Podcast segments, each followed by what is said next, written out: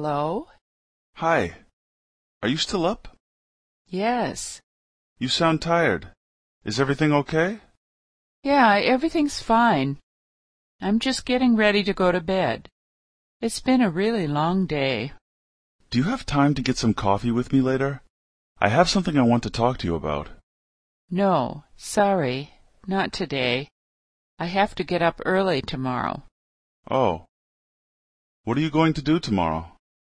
My mother-in-law is coming over, so I have to get up early and clean the house. I see.